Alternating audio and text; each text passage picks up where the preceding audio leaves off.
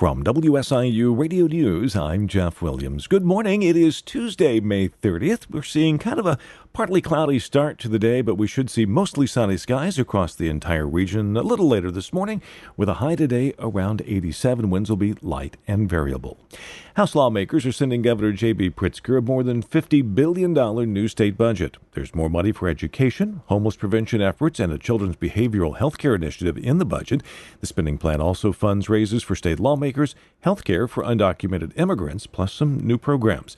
Democrats say the budget is compassionate by taking care of the state's most vulnerable residents, yet still fiscally responsible. But Southern Illinois State Representative Dave Severin voted against the FY24 budget. The Benton Republican says he considers it business as usual, with spending outweighing what the state takes in. We don't have the revenue to cover the things now because of inflation. So what's going to happen? We're in a we're in a mess. And so, uh, is it a balanced budget? You can play the game and say that it is. It's not balanced at all. It's at least 500 million over, and it may be closer to a billion out of uh, out of balance.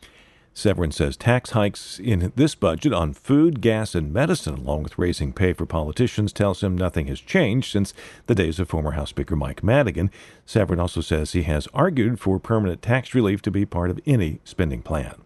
State lawmakers have approved a measure to make most businesses include salary information in job postings. Alex Degman has more. The rules would apply to businesses with 15 or more employees and take effect in 2025.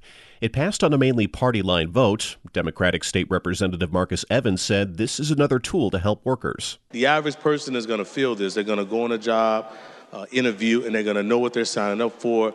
And if they like X company, that 50 cent, that extra dollar won't matter but get the money out of the way and let's get to the service. If signed into law, businesses would have to post a salary range and a general description of benefits, or could link to a full description of pay and benefits elsewhere.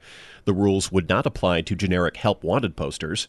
The measure now goes to Governor J.B. Pritzker for his signature. I'm Alex Degman. Illinois is making history as the first state to collect Middle Eastern and North African representation data on all state forms and surveys. With the passage of Bill 3768, Illinois will count Arab Americans and other minorities from the Middle East and North Africa. State Representative Abdelnasser Rashid says the data collected is far more than just symbolic. You are valued and will no longer be invisible in the, in the data.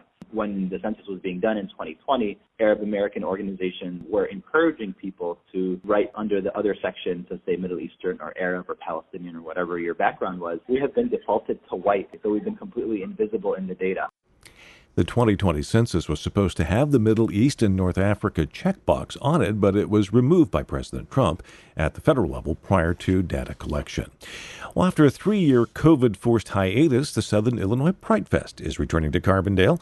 The celebration for the LGBTQ plus community will take place on June 9th through the 11th with 35 merchant vendors, food trucks, and stands, plus live music. 40 community organizations are involved in this year's Southern Illinois Pride Fest. More information is available online at prideinaction.si.org. And it's that time of year when people are spending more time outdoors for sporting activities, vacations, and just working outside.